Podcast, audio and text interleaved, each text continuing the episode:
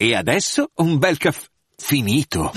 Perché rischiare di rimanere senza caffè quando puoi abbonarti a Caffè Borbone? Prezzi vantaggiosi, costi di spedizione inclusi, tante possibilità di personalizzazione e l'abbonamento lo sospendi quando vuoi. Decidi tu la frequenza, la qualità, scegli tra le cialde e capsule compatibili e crea il tuo mix di gusti e miscele.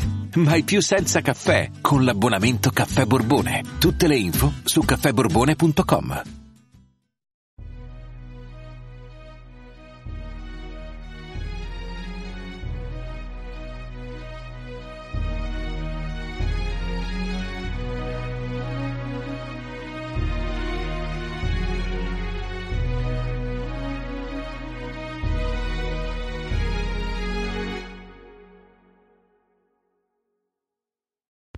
Ciao a tutti e benvenuti al 75 episodio di Pillole di Scienza. Prima di iniziare vi invito come sempre a seguirmi anche su Facebook e su Instagram per avere informazioni sugli episodi in uscita, ma anche altri contenuti come approfondimenti o quiz a tema scientifico. Bene, direi di partire. Nell'episodio di oggi si torna a parlare di ufologia, come sempre trattata nella maniera più rigorosa possibile e senza effettuare speculazioni di alcun tipo.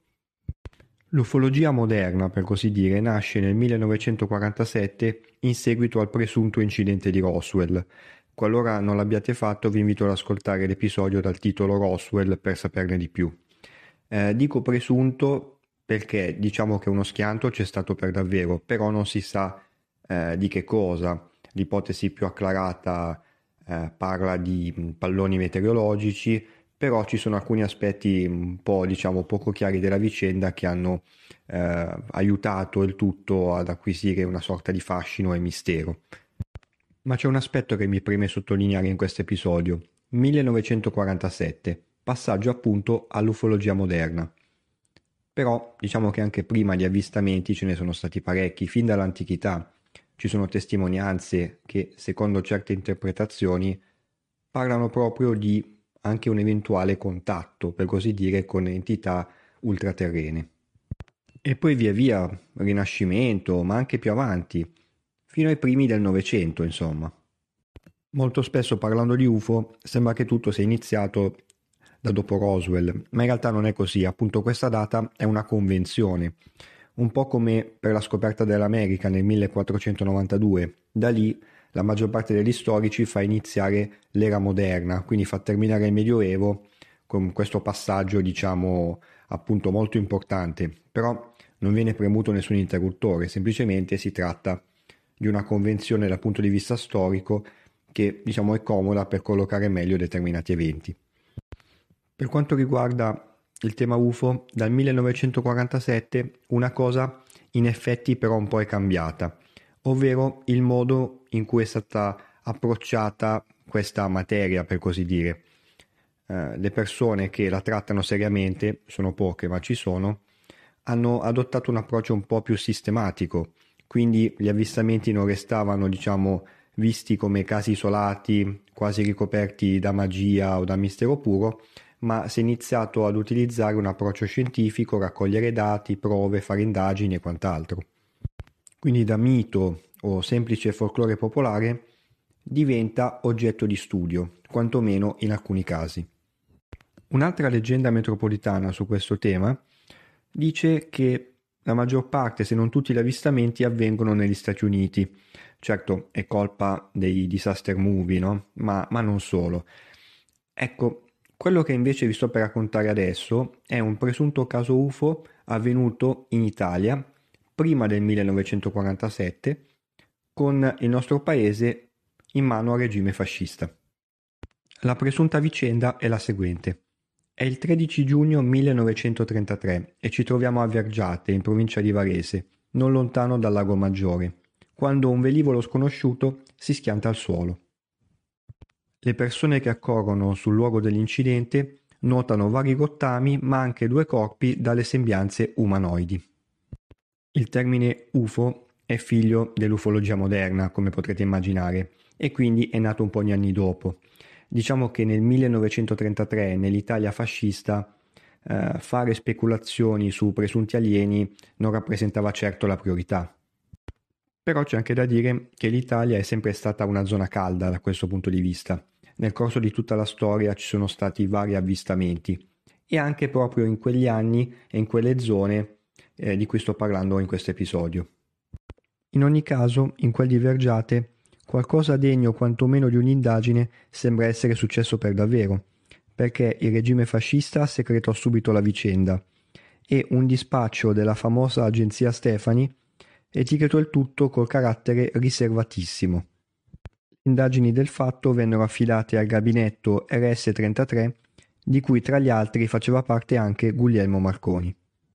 Roberto Pinotti, fondatore e segretario del Centro Ufologico Nazionale e quindi figura di riferimento a livello italiano in quest'ambito, si è occupato personalmente della vicenda ed ha fatto varie scoperte. In particolare menziona dei disegni dell'oggetto che si è schiantato. Aveva una forma cilindrica, un pochino strozzato prima del fondo. Aveva degli oblò e, mentre era in volo, emetteva luci bianche e rosse. I resti dei corpi, ma anche del velivolo, furono portati in un capannone sempre vicino a Vergiate e rimasero lì per ben 12 anni. Subito una precisazione. Come potrete immaginare, dei disegni non costituiscono delle prove, però sicuramente si tratta di elementi che quantomeno portano a condurre delle indagini più approfondite. Insomma, 1933, un periodo particolare per l'Italia e in più un certo evento comunque documentato e con dei disegni a corredo, insomma, gli elementi per fare un po' un'indagine a tutto tondo ci sono e come perché l'interesse potenzialmente è molto. Tornando ai resoconti, è quantomeno curioso l'aspetto dei due corpi ritrovati. Erano alti circa 1,80 m con capelli e occhi chiari. Secondo alcune speculazioni eh, di varie persone, e qui devo dire fantasiose, l'aspetto di questi alieni avrebbe convinto Mussolini ad allearsi con la Germania. Infatti a quanto pare lui inizialmente non pensa neanche per sbaglio che fossero alieni, credeva fossero dei tedeschi, eh, dotati di una tecnologia molto all'avanguardia e per questo meritevoli di attenzione e magari di un accordo. Pare inoltre che ci fu una sorta di diverbio tra Marconi e Mussolini, perché il primo sosteneva che appunto il velivolo e i piloti fossero extraterrestri, mentre il secondo era convinto dell'origine tedesca. In ogni caso, Mussolini cambiò idea poco dopo perché a quanto pare fu lui stesso testimone di un avvistamento e, notando i movimenti molto particolari eh, del velivolo, si convinse della loro provenienza ultraterrena. Lo ribadisco, tutti questi racconti e resoconti si basano su varie testimonianze e vari documenti raccolti nel corso del tempo e man mano accorpati insieme per cercare di trovare un filo logico. Quindi non si parla di verità assolute, come potrete immaginare, ma neanche di storie del tutto inventate, perché una base di documentazione c'è. A questo punto però sicuramente vi starete facendo un domandone. Che fine hanno fatto i corpi e i resti del velivolo? Sono finiti dopo la guerra in mano agli alleati e negli anni 50 sono stati trasferiti negli Stati Uniti. Quantomeno questo è quello che risulta dalla documentazione. E qui di fatto la vicenda entra in un buco nero e non ci sono più nuove informazioni a riguardo. In ogni caso, cosa ci lascia in dote questa vicenda? La prima, sicuramente curiosa, è che anche al giorno d'oggi l'area del Lago Maggiore è tra quelle italiane col maggior numero di avvistamenti UFO documentati. E la seconda è che in tutto il mondo e in ogni epoca sono avvenuti vari eventi, quantomeno apparentemente inspiegabili. Certo, nella stragrande maggioranza dei casi, appunto, una spiegazione razionale del fenomeno esiste, però c'è sempre una piccola parte di eventi eh, avvolti nel mistero, magari semplicemente per dei limiti nostri dal punto di vista della conoscenza eh, in molti casi magari potrebbe semplicemente trattarsi di fenomeni atmosferici ancora non del tutto chiari, oppure ancora di velivoli molto più convenzionali di quanto creduto. In ogni caso, in merito all'evento presunto del 1933, con tutta la documentazione e le testimonianze raccolte nel tempo a corredo, possiamo dire una cosa. Un po' come per Roswell, qualcosa è successo. Si è trattato davvero dello schianto di un velivolo extraterrestre. Ovviamente, come potrete immaginare, si tratta dell'ipotesi di gran lunga meno probabile. Oppure ancora, si è trattato di un normale schianto, magari soltanto inizialmente misterioso e poi subito compreso, ma che grazie a un telefono senza fili durato decenni è stato, diciamo, tradotto come qualche tipo di evento del tutto differente? Pur consapevole che la risposta definitiva non ce l'avremo mai, come sempre l'invito che vi faccio è quello di valutare il tutto con mente analitica, ma tenendo anche sempre la mente aperta. Quando si ha la fortuna di avere dati o documenti a disposizione, è sempre bene condurre un'indagine. Magari non porta a nulla, oppure, in alcuni casi eccezionali, può portare a qualcosa di incredibile. Bene, anche questo episodio di Pillole di Scienza termina qui e vi aspetto come sempre numerosi per il prossimo. Ciao e a presto.